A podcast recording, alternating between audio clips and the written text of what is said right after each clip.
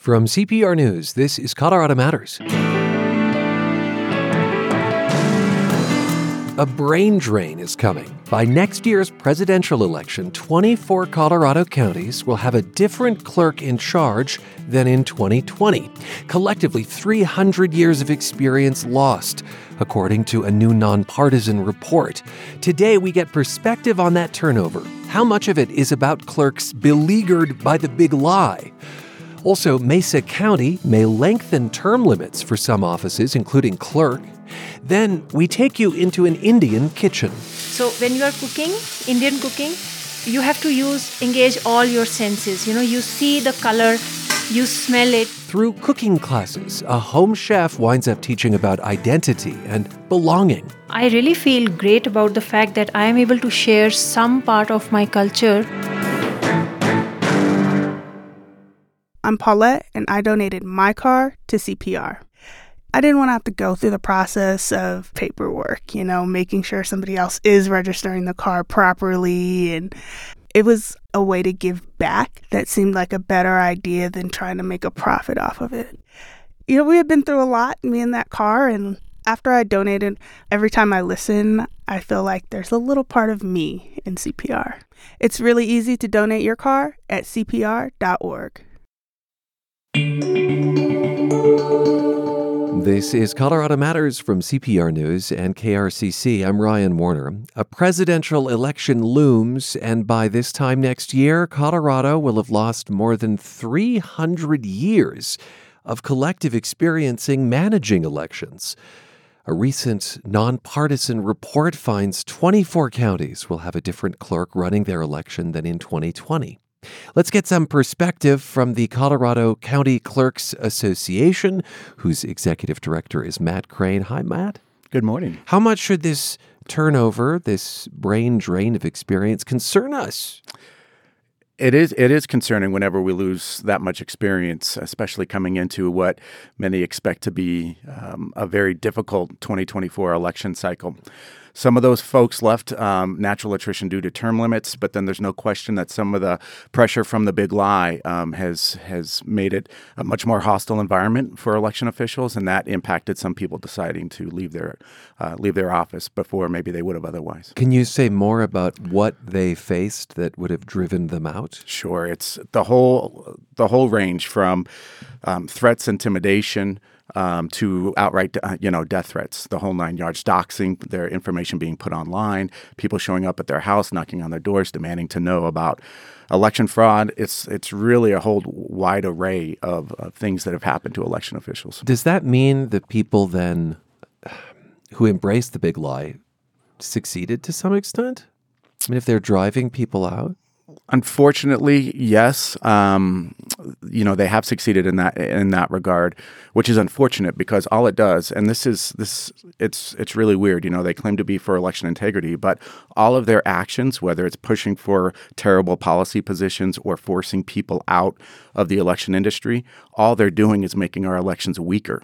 Um, and so that's it's it's something really to ponder, I guess. And there was just a fragment of a sentence that I want to zoom in on, which is that you reflected or you uh, looked ahead to the next presidential election, and you don't think it's going to be easy no. to administer. No, we we think that there's going to be a lot of outside forces again. You know, the the people that are keep talking about the big lie and pushing that are still there. They continue to talk about those narratives and lie about what happens in our elections, and so we know that's not going to go away. We expect next year to be more contentious than 2020. Oh, that's hard to hear as a journalist, as a as a voter. Why do you say that? because again, some of the same players are still involved.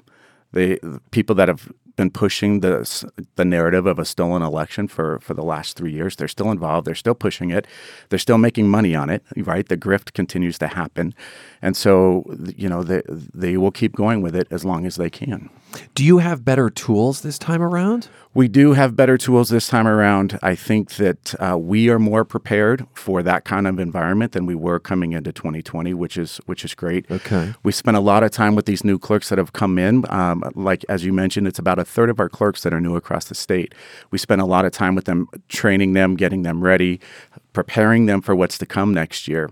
And certainly after what we saw with the Tina Peters fiasco, um, we have put much more of an emphasis on training our folks, making sure they're dotting every I, crossing every T, understanding these jobs so that when they get these questions, they don't fall prey to the lies and disinformation like Tina did. Tina Peters, former Mesa County clerk, helped drive a lot of the conspiracies around Colorado's elections. I'll say that her trial is set for February on charges related to official misconduct and tampering with election equipment.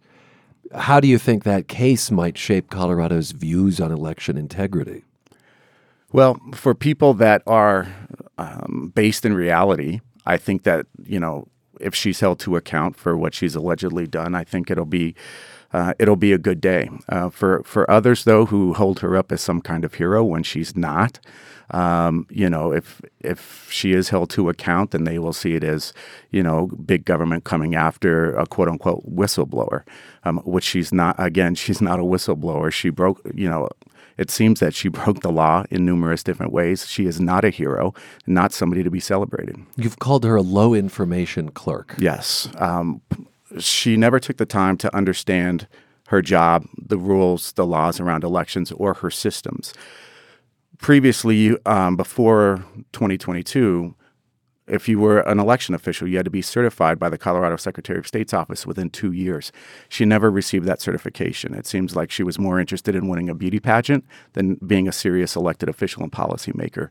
All of those things made her a prime target for these grifters and bad actors when they look around the state and say, which clerk can we can we get to help us with this who doesn't really know uh, the job or the systems? Oh, it was you know it was Tina. You are listening to Colorado Matters from CPR News. I'm Ryan Warner, and we're speaking with the head of the Colorado County Clerks Association. That's Matt Crane, ahead of next year's presidential election. But let's not forget that there's an election uh, just around the corner. In fact, today, well, gosh, this morning I got my notification that the ballot is in the mail for the coordinated election here in 2023. I want to go back to the idea of the f- fact that clerks have tools they didn't have mm-hmm. going into 2020. What what are some of those tools? You said training. Mm-hmm. I know that any number of clerks also brought in folks suspicious of the election system, invited them in to see the system, maybe even to volunteer. And as much as that might be the fox guarding the henhouse, the idea was get people to understand that the process is secure. Are you seeing more of that? Yes, and we've had great success with that, inviting people in to be election judges. Because again, it's not the clerk and recorder who, like the great and all powerful Oz, is behind the curtain pulling all the, the levers. It's it's our citizen uh, it's our citizens who serve as election judges. It's our Elks Lodge members, our church or synagogue members. It's our PTA members. They're the ones who are verifying voter eligibility, checking the signatures on mail ballot envelopes, tabulating ballots. They're doing all that work. So when people have questions, or even if they were outright deniers and they come in and serve as election judges, what we're finding is they say, wait, what I heard from so and so is absolutely not true. I've seen it, I've done it myself. And even if they get to a point where they say, okay, well, I trust it here in my county, um, I still have questions about other places, but I trust here in my county, that's a big win for us. And then we will build it, we continue to build on that. Um, in terms of some of those other tools, we see a much greater focus on different uh, from different places. So whether it's the federal government, the state government, mm. working to do um, physical security assessments of our buildings because we have to be concerned about security of our folks right now. Right. Let, let me be clear. Sure. There's the question of election security, mm-hmm. and then there's the question of the security of elections officials. That's right. A different kind of election security. It is, um, and it's you know in 2016 coming out of that, the focus was all on cyber cyber because of what we saw foreign nation states doing in 2016.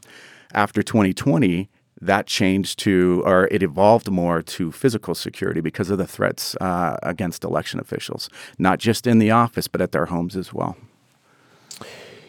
Given what new clerks might be in for. Why do they want this job? well, I certainly think if you're in elections for a long time, we've always we've always laughed and said those of us who do this, we have a serious masochistic streak. But I can I I can tell you that there is no greater feeling for an election official than say next year the presidential election when you send your home team on election night after you've released the results. There's still work to do, but there's such an amazing feeling of satisfaction and civic pride because you've just helped facilitate one of our greatest rights as Americans, the right to vote. When you're a part of that, it is truly a tremendous honor um, and a great feeling when you can when you can do that, and that's what keeps bringing people back. Our democracy, our republic, you know, the juice is worth the squeeze, and this is our ability to help and serve. I, I'm not sure if I'm asking this question seeking comfort from you, Matt, or or just your worldview here, but do you think that the system in Colorado, the election system, the democratic system, can withstand the forces of the big lie if you think that they'll be stronger this time around? I do. I do. I have great faith. I have great faith in you know, the American people, the citizens of Colorado, um, that you know ultimately good will prevail we know that you know there are bad forces out there bad actors who are trying to undermine this. They're not doing it for any higher calling for election integrity or cleaner elections. They're doing it to make money and for political power. And we are pushing back and we are winning in that war as as we bring people in and as we talk about what really happens. Um, we are winning uh, we are winning that debate and we will we will be relentless um, and continuing to spread the truth about what really happens in our elections. Is part of your message here today volunteer? Be a part of it. A hundred percent. Okay. Again, we want people to come in and be election judges, serve, help, be watchers, help a candidate come in and watch the process. There's lots of different ways. Contact your local clerk and recorder uh, to find out how you can help. And I would encourage those most suspicious to be the ones to pick up the phone first. Please. Okay. That's that's what we want.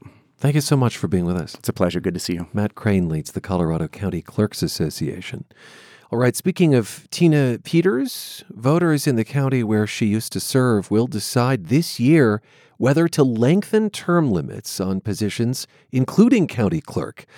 Mesa County Commissioner Cody Davis says extending limits from two to three terms will reduce turnover in these professional positions to get another four years out of someone who is an expert, who has the institutional knowledge, who has the experience, um, who has built up a staff underneath them, is going to provide uncounted value to Mesa County.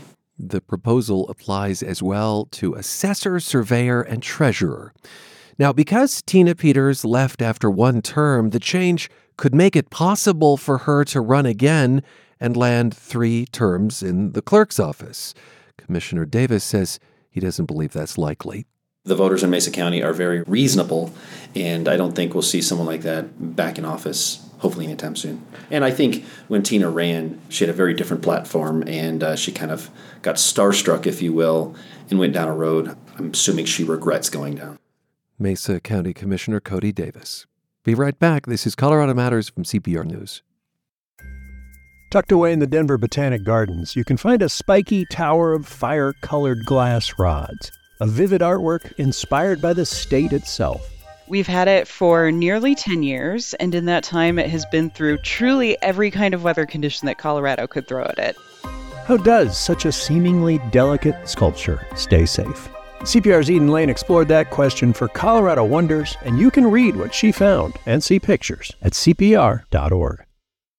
The trials seeking justice for Elijah McClain continue this week. The first Aurora officer who stopped McClain is in court. A jury convicted a fellow officer last week of third degree assault and criminally negligent homicide. The head of the NAACP of Aurora is Omar Montgomery. Omar, welcome to the program. Well, thank you for having me. Soon after Elijah McClain died four years ago, you were asking for more information, trying to figure out what happened. What is it like to be at this point where a jury has assigned at least some responsibility to an officer whose conduct contributed to McClain's death? Well, when I think about 2019, a lot was going on, and I had met Shani McClain, his who, mother, who lives through this, who has to relive through this, through every single trial, every single moment every single newscast. So, first, my prayers and thoughts go out to her. But asking, going from asking for more information and more accountability to where we are today, I want to thank the Attorney General for taking up the case because Adams County actually should have been the one taking up the case back when the evidence was fresh and back when, um, in my personal opinion, when they were doing the initial investigation, that's when they should have had the grand jury and that's when the trial should have took place. By way of background, the local DA decided not to proceed. Yes. It was only after protests, many, many demonstrations locally and frankly across the country, that the case came to the attention of the governor and of the attorney general, and it was the state AG Yes. who convened a grand jury. And so, um, well, I guess I, I'm very curious about your reaction to the first round of verdicts and whether whether you feel safer in your own community. First, um, the Aurora branch of the NAACP stands with Sheneen McClain. And Sheneen McClain feels like that's not justice. So for us, that's not justice. And at the same time, we have to continue to uh, push Aurora PD to make sure, as Derrick Johnson said from our national office, to make sure no human being go through this again. And there are some things the city of Aurora can do to show that. And um, I hope they move forward in the near future in making those things take place. Well, I'm going to ask you about that in a moment, but let me read the uh, comment from Derrick Johnson, national head of the NAACP. He said last week, in reaction to the verdicts, being a black man in America is not a crime. Let me be clear no person should ever face this level of violence for being black, especially from those who swore to serve and protect. And Johnson continued Elijah McClain did not deserve to die that dreadful evening. His life symbolizes the innocence of countless black men throughout America who are senselessly targeted and subjected to harassment. So you said there are things that your community can do to improve policing in the sense of safety, uh, particularly of people of color. Do you want to name a few of those? Well, first, let's probably change the terminology from policing to public safety. Okay. If the officer had have walked up to Elijah from a public safety perspective, hey, someone made a phone call. We just want to check to make sure you're okay. Do you need anything? No, I'm just going home, as he stated right then and there. Elijah McClain would be alive today. If they had taken the same approach as they did with the officer who was found drunk in the car, where they took a public safety approach where they didn't even check his blood, water, and all that stuff, and said, let's just check in on this officer to make sure he is okay. If they had did the same thing with Elijah McClain, Elijah McClain would be alive today. So with that, some of the things the city of Aurora can do is first, independent monitor, hire an independent monitor now, today, tomorrow. we need an independent monitor, and I know that they believe that the um, IntegrAssure, who's over the consent decree, acts as the independent monitor. But no, we need an independent monitor for the city of Aurora so that the people can have trust or begin to build trust in our public safety system. Let me unpack that just a little for the uninitiated. So there is a consent decree. That Yes. means there is oversight of the Aurora Police Department right now by the state attorney general. Yes. You, in fact, are uh, a member of a community advisory group Yes. on the required police reforms underway in Aurora. So you're helping inform that. Yes. When you say we need an independent monitor, that's no small thing uh, because you have a role perhaps in helping shape that. Would that require a change to the city charter, no. a vote of the people? No. Could that be done in your estimation immediately then? It could be done immediately. It could be done immediately. And as far as we're concerned, um, there was a vote that I was there for the city council encouraging them. And every time there's a budget review, they keep pushing it back further and further. It is also part of the consent decree, but it's something that they need to put in place now and not continue to wait because every time there's an incident like the Jor'Dell Richardson case and other cases that we may not know, we need an independent voice so that people can say, hey, if the independent voice say this and then the investigators, uh, the internal investigation says this, then why is there a difference? and then them two can get together and figure out what's right. I understand that it would take some funding from the city. Obviously, that's someone you'd want to be paying. The city manager told CPR last week that this would not be initiated until after the the consent decree is over. That's a five year period. We can't but wait that long. You, you you think that those can happen in tandem? I think they can happen in tandem because the person coming in needs to understand everything that's being implemented by the consent decree.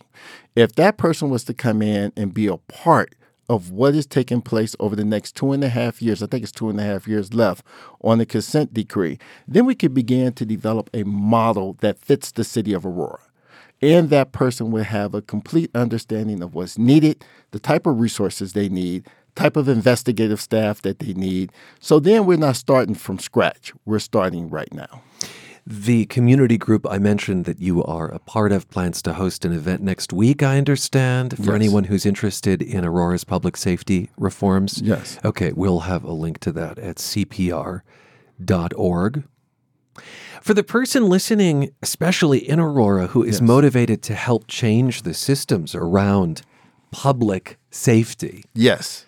Versus policing. Yes. I appreciate uh, your the carefulness there of your vocabulary. But for someone who's interested in public safety, for the betterment of all people here, what would you suggest they do? How should they direct their energy? Well, first, let's talk about the officers who are doing an amazing job, who go out there, protect the community. Those officers who will run into a burning building, run into a burning car. Those officers just uh, not that long ago who helped a baby from choking.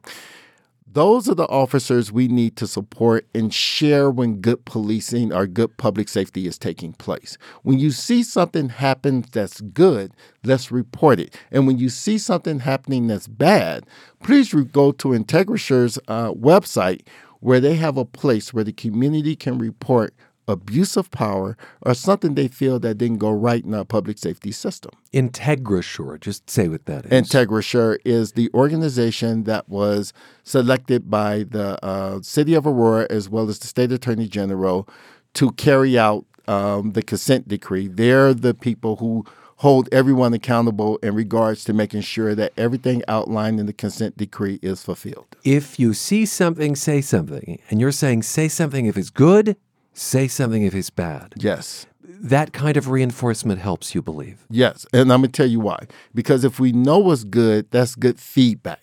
Someone says, hey, you know what? I was stopped by a public safety officer. You know what? It went well. And here are the reasons why it went well. Hmm. I was stopped by someone, and guess what? It didn't go that well. And here's the reasons why it didn't go that well. It's like anything else, it'll help with training, and it'll also help us figure out what's good, what's bad, as citizens on this board and give that feedback to our public safety organizations.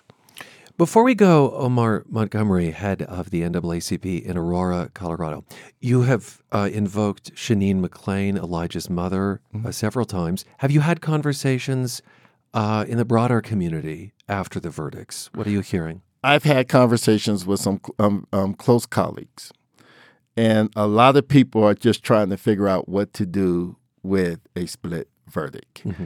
Many people believe that anyone who was there who didn't step up is accountable for the murder of Elijah McClain. So there should have been two convictions. And the officer that's, uh, and, and people are really looking at the um, trial that's coming up next this was the officer that started the chain of events that resulted in the murder of Elijah McClain. You'll be watching that closely, and then the third trial of the paramedics. The third trial of the paramedics as well. Thank you so much for being with us. I appreciate your insight. Thank you for the invitation. Omar Montgomery leads the Aurora, Colorado chapter of the NAACP. And Colorado Matters continues in the next half hour with a home chef who teaches about identity and belonging through cooking. I'm Ryan Warner. You're with CPR News and KRCC. It's not only like paint on a wall, it's like culture on a wall, and that's meaningful. Check out Off the Walls, a new podcast about the stories and the people behind Denver's street art. It was exactly what the community needed at the time that it was being put up. Off the Walls on Apple Podcasts, Spotify, or wherever else you get your podcasts with support from Janus Henderson Investors. Let's head into an authentic Indian kitchen in Colorado Springs, where Monica Selly teaches people to make samosas, curries, and other dishes.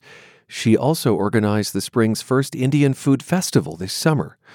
And this is part of our occasional series, Entree, portraits of immigrants to Colorado who create food related businesses, not just to survive, but to thrive.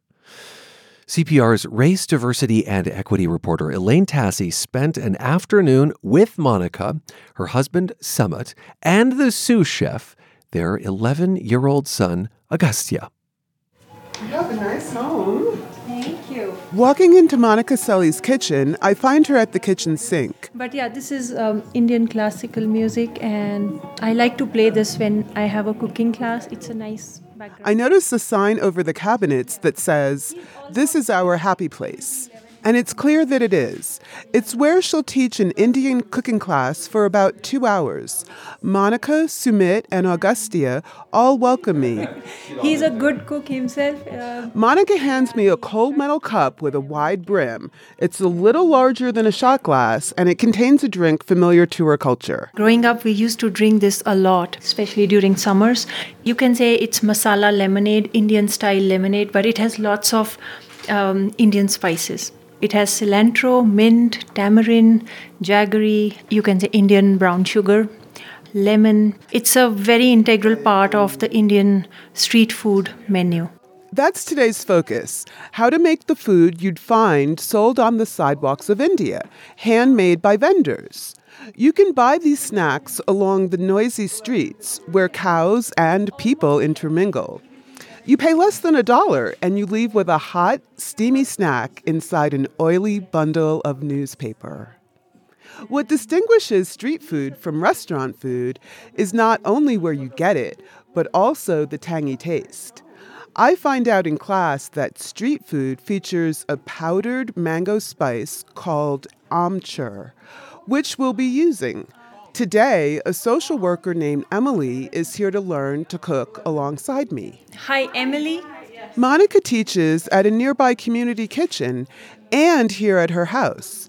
She's leading us through three dishes today a chickpea curry called chana masala, some potato patties called alu tikis, and deep fried potato and green pea pastries called samosas. Along the way, we're going to learn some of Monica's Indian techniques and the story of how she came to the US. As we'll find out, cooking is a great way to learn more about other people. So we will do all the, you know, prep work. We will chop the veggies, dice them. We will need onions, tomatoes, ginger, garlic, and green chili. By the way, what is your spice level? Emily? Very mild. Very mild. Let's skip it.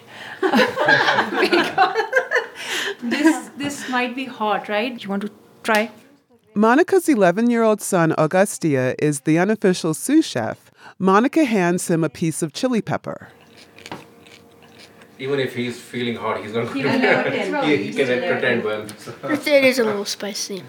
Despite the heat, Agastya is having a blast. Agastya, we will need help with the potatoes. He's using a peeler, but he's taking a little too much of the potato off for his mom's liking. What, what, see, he's he's peeling, and look what he's doing. All the potatoes. It's like the, like one sixty fourth billionth of the potato. That's barely any.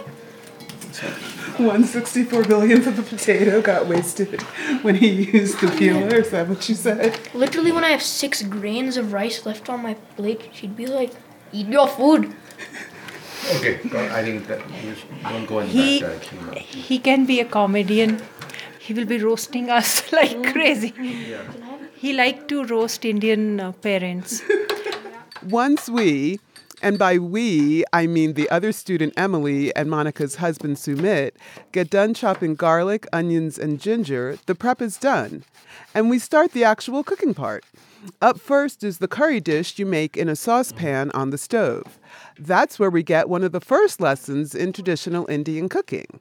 You have to let the oil heat up just right and then add the spices as the foundation for an authentic seasoning base. Oil is infused with all these spices, and then we will add our um, wet ingredients like onions, ginger, garlic, and tomatoes, and that will make a nice uh, masala or the um, paste, you can say, right? This is raw onion aroma, right? You smell this, right? So when you are cooking, Indian cooking, you have to use engage all your senses. You know, you see the color, it's not translucent. You smell it, it's not ready, it's still very raw, right? Mm-hmm. And when we were cutting, you could feel the ingredients, right? So you are involving, you are engaging all the senses. Taste we will use in the end when the dish is ready. While it simmers, we get the patties going, the alu tikkis. To make them, we need lots of spices. Monica has a wooden box filled with spices that an Indian kitchen requires turmeric, garam masala, coriander, cloves, cumin seeds, and both brown and black cardamom seeds. The box is less than a foot square and a few inches deep, with a dozen or so different compartments, each one with its own spice. It's a rainbow of earth tones. The whole box has a clear glass lid. This is another lesson. Have all the spices in one easy place, like this box, so you can add like 10 of them at the same time. After some time at the stove, we get to the next lesson. Don't take the written recipe too seriously. So, really, just, you know, recipe is just like a rough draft. You can experiment. Don't just stick to it. Go with your own imagination. I know you will make these at home because a very easy, vegan, gluten free, and it's it's healthier also. Um, mm-hmm. You know because we added those veggies. Yeah, I'm excited to try it. Yeah. Nice. And you may want to add a couple of drops of oil around your patty. Okay. Yes. if you happen to go to India, this is the site you will uh, really love to see. The street food vendors, they have their griddles are like round griddles, and you are just waiting badly. Three to five minutes, see? They are getting ready. Now that we've gotten the easier recipes done, we move on to the trickier recipe samosas. I describe them as triangular shaped, deep fried, potato stuffed, greasy, delicious, spicy appetizers that just fill you up with joy. That's the best description of samosa I've ever heard. No, really, it's like I, I want my deep fried samosa. I don't want the oven baked or air fried samosa. No, I like my deep fried ones. Um, so we're cooking the filling. We got all the spices and everything in. We're just heating it up. It looks good. See the color? Mm-hmm. See, when I say you have to engage all your senses when you are cooking, especially Indian cooking, you see all the spices. Otherwise, potatoes are really bland, taste wise and color wise, also. It's just flat. Mm-hmm. Now, it's a nice texture because of the spices, and I'm sure the flavor is good. Oh my gosh. Yes, that's delicious. This is the difference between regular uh, cooking and street food. You don't have that tanginess and uh, that you know sharp flavors. Yeah. In our regular cooking. So, you, so you're right. It is a little strong flavored right now, but but once it gets filled into the dough, mm. it's going to dilute it a little bit. So it, so it's good. It's a little stronger. Sumit and Monica say that making food together tends to get people feeling free to open up and tell stories about themselves and their lives. Now I see it in action. She talks about cooking for her husband. When I first made samosas, uh, we were in the apartment, and I think it was his birthday, his first birthday together. So he went to office. I had the recipe written down in my da- diary and I was not very confident. Uh, they came out fine, and I was waiting for him to come and you know give me the feedback and all. I was all by myself and trying to make the perfect samosas first time, yeah. and I thought they were good, but I believe that I have improved as I have made them. After a little while, it's time to eat. Monica gets out square metal plates with compartments. They're common in India, and they keep one sauce from spilling into the other. Stack the yogurt on top of the samosas, and then you put the chutney on top of that. And we get our next lesson. You don't pick up a samosa and bite into it like a newcomer. Oh, you smash the samosa with the spoon. Wait, what? Yeah. That's what makes it the chaat, right? Now it's the chaat. And then cover it with sauces, including mint and tamarind chutney. It looks amazing. I've, my mom, she never really. It looks much different than normal for some reason. It might have just been since she took a little bit more time. So, oh, I love samosas. They're the best. Even though they have peas, they're still really good. And the potatoes, like you can see, it's crunchy and all, and this stuff is very crunchy. The potatoes kind of soft, and it's really good. As we fill our plates, I catch up with Monica about the Indian Food Festival she organized this past summer. What did you learn as a result of doing the festival about Indian food in Colorado? That people really want those kind of events in the town. I mean, we had close to 900 people.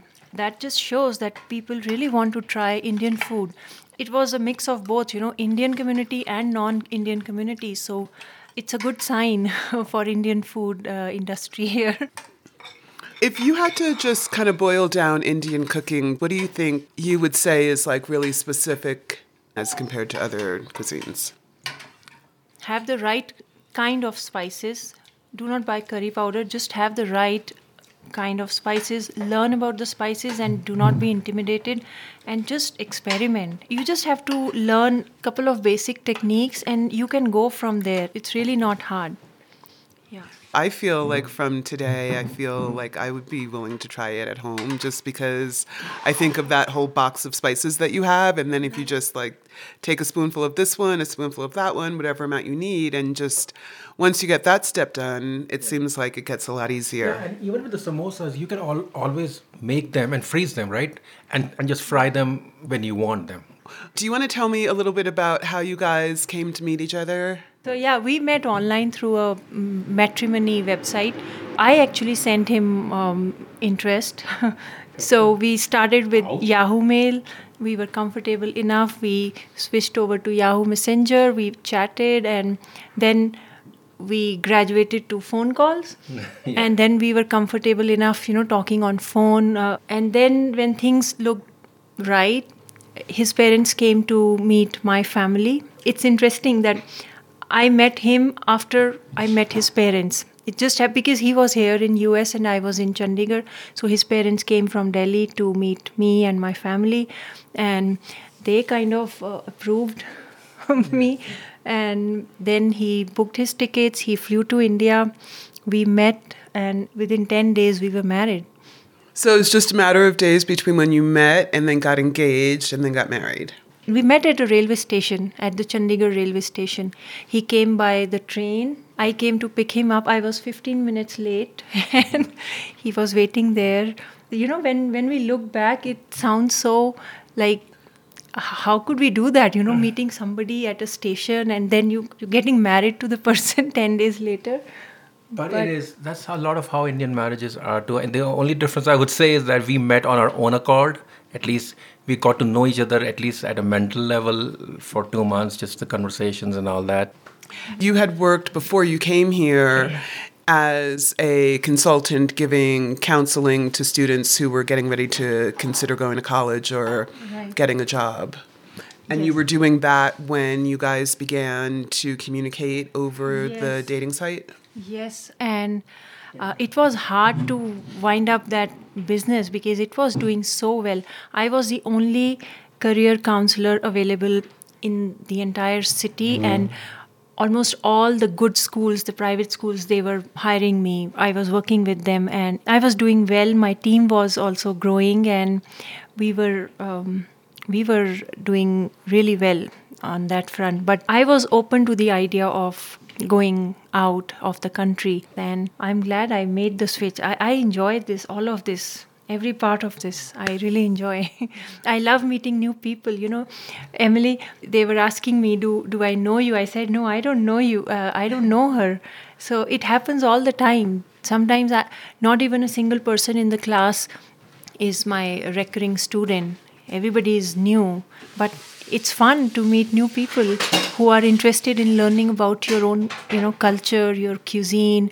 It it tells a lot about them also. You know they are open to newer cultures. They are more um, they are more ready to accept immigrants like us. It's very important um, you know for immigrants you know that acceptance thing.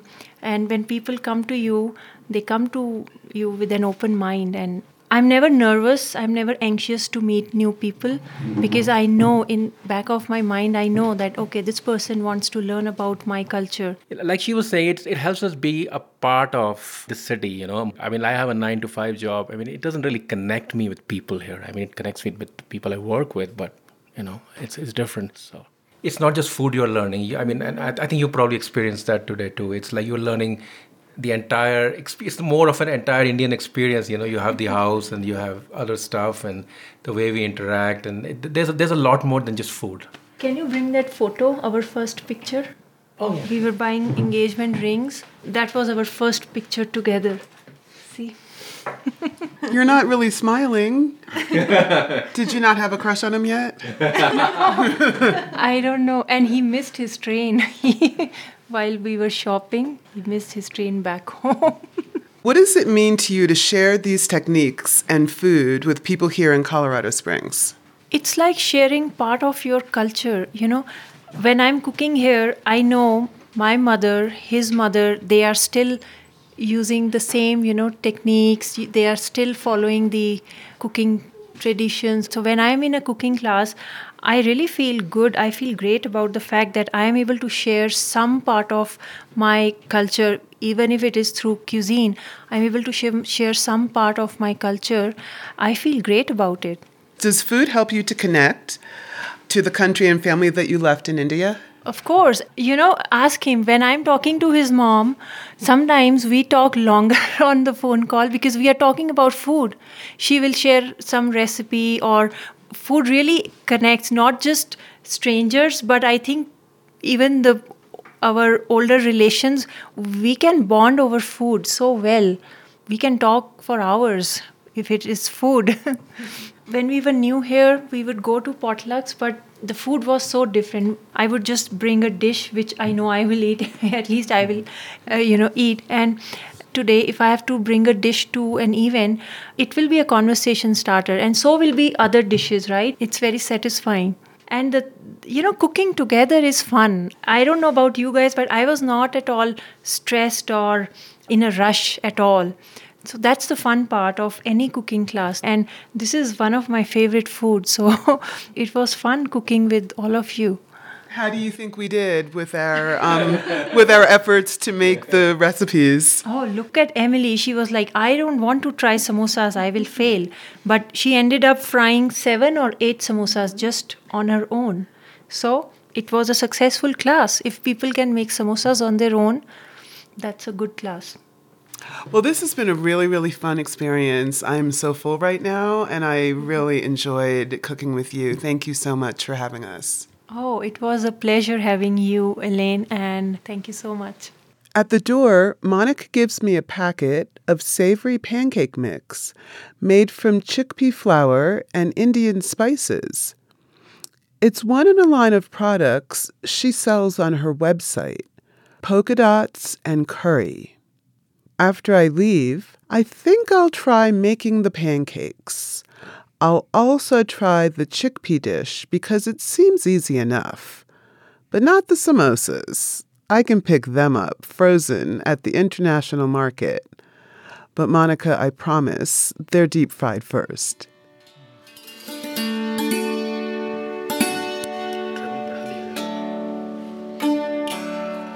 See pictures from Elaine Tassy's visit to Monica Selly's kitchen at CPR.org. We'll also link to her website, Polka Dots and Curry. Still to come, something far less appetizing tarantulas. This is Colorado Matters from CPR News.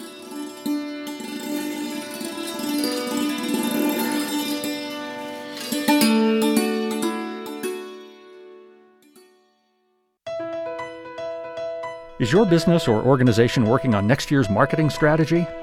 Are you researching the best ways to reach new customers or donors? With over 550,000 listeners tuning in across the state every week, sponsoring Colorado Public Radio and KRCC is an effective way to share your message with a wide audience. Make sponsoring part of the conversation before your budget is set. Learn about rates and scheduling at cpr.org/sponsorship. Tarantula mating season is winding down in southeastern Colorado. At the recent Tarantula Festival in La Junta, KRCC's Shauna Lewis caught up with arachnologist Paula Cushing of the Denver Museum of Nature and Science. How do tarantulas fit into the larger picture of different kinds of spiders here in Colorado? In Colorado, we have these large hairy tarantulas just in the southeastern part of the state. And we have some other mygalomorphs, these tarantula like spiders, in the western part of the state. But in terms of the big hairies, this is the place to go. Is this region particularly conducive or not conducive to spider life? You know, it's not super conducive to arthropods, which are arachnids and insects, etc., because we live in uh, in this this part of Colorado and most of Colorado is is a semi-desert ecosystem, particularly the Front Range, and it's a xeric environment. So it's not a hugely species diverse area. No. Is it a safe bet if you see a big hairy spider that it's likely a tarantula? Yes, uh, here in this area, in the southeastern part of the state, yes, it's a good bet that, especially this time of year in the fall, late summer, early fall, it's a good bet that it's a tarantula. But there are some huge species of wolf spiders that we have north of Colorado Springs, out in the plains, and even I live in the Golden area, and, and I've seen really large uh, wolf spiders there, and even some spiders called fishing spiders that get very, very large. And to the arachno neophyte, those big wolf spiders might appear to be tarantulas. But if you look closely, they're not as covered with hair like setae as our Colorado brown is. Do all spiders have hairy legs? All spiders have hair like setae, so only mammals have hair. Uh, spiders have something that looks like hair, but it's setae. But uh, it's the tarantulas that really have the most beautiful hairy legs, I would say. So they have an unusual mating process. Is that really that different from other spiders? Oh, that's a great question. So, all spiders have their own specialized courtship and copulation behavior. And with the tarantulas, they don't have great eyesight. So, the males, which I gotta say are kind of dumb as dirt, they, I, I'm surprised that they can even find females. I've seen them, they just stumble around and hopefully run into one seems like at random but poor little boys they when they do finally encounter a female or get close to her burrow i think what they can pick up is some sexual pheromones that she's deposited in her silk. So then you can see him get kind of excited and he gets closer and then he'll do some vibratory courtship. But his courtship signals are going to be species specific. So she would be able to tell that those vibrations are from a male of her species. Is climate change having any effect on tarantulas here in southeastern Colorado? Yeah, we don't really know. The interesting thing is we there are so few professional arachnologists in the world that we are struggling to get that basic information about population size, population health, uh, species distributions in order to ask those basic questions about how not only climate change is affecting species, but also how is habitat degradation affecting them? How is urbanization affecting them? So it's, it's beyond just climate change. So the, the answer is we don't know yet. But what we suspect might be happening for these tarantulas is we suspect, based purely on anecdotal observations of folks living in this area of Colorado, that their range may be extending northward a little bit. But in terms of is climate change negatively impacting them, we, that we really don't know, which is kind of scary and sad that you know with vertebrate groups, any vertebrate group, we know what's happening with those populations. But with a lot of these invertebrate groups, and especially the arthropods, the insects, the spiders, we we just are so far behind the vertebrate biologists because there's not as many of us uh, in order for us to understand how are these perturbations to our world to our earth to our planet really affecting these these species that we share this planet with. Thank you so much. Thanks so much sean. I appreciate it and i enjoyed it. KRCC's Shauna Lewis speaking with arachnologist Paula Cushing of the Denver Museum of Nature and Science.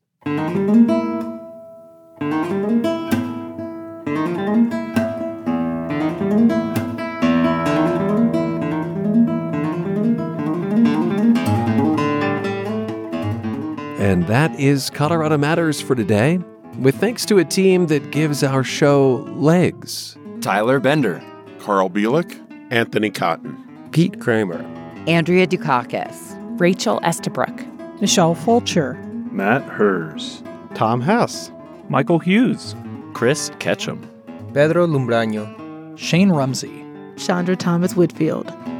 And I'm Ryan Warner. This is CPR News and KRCC.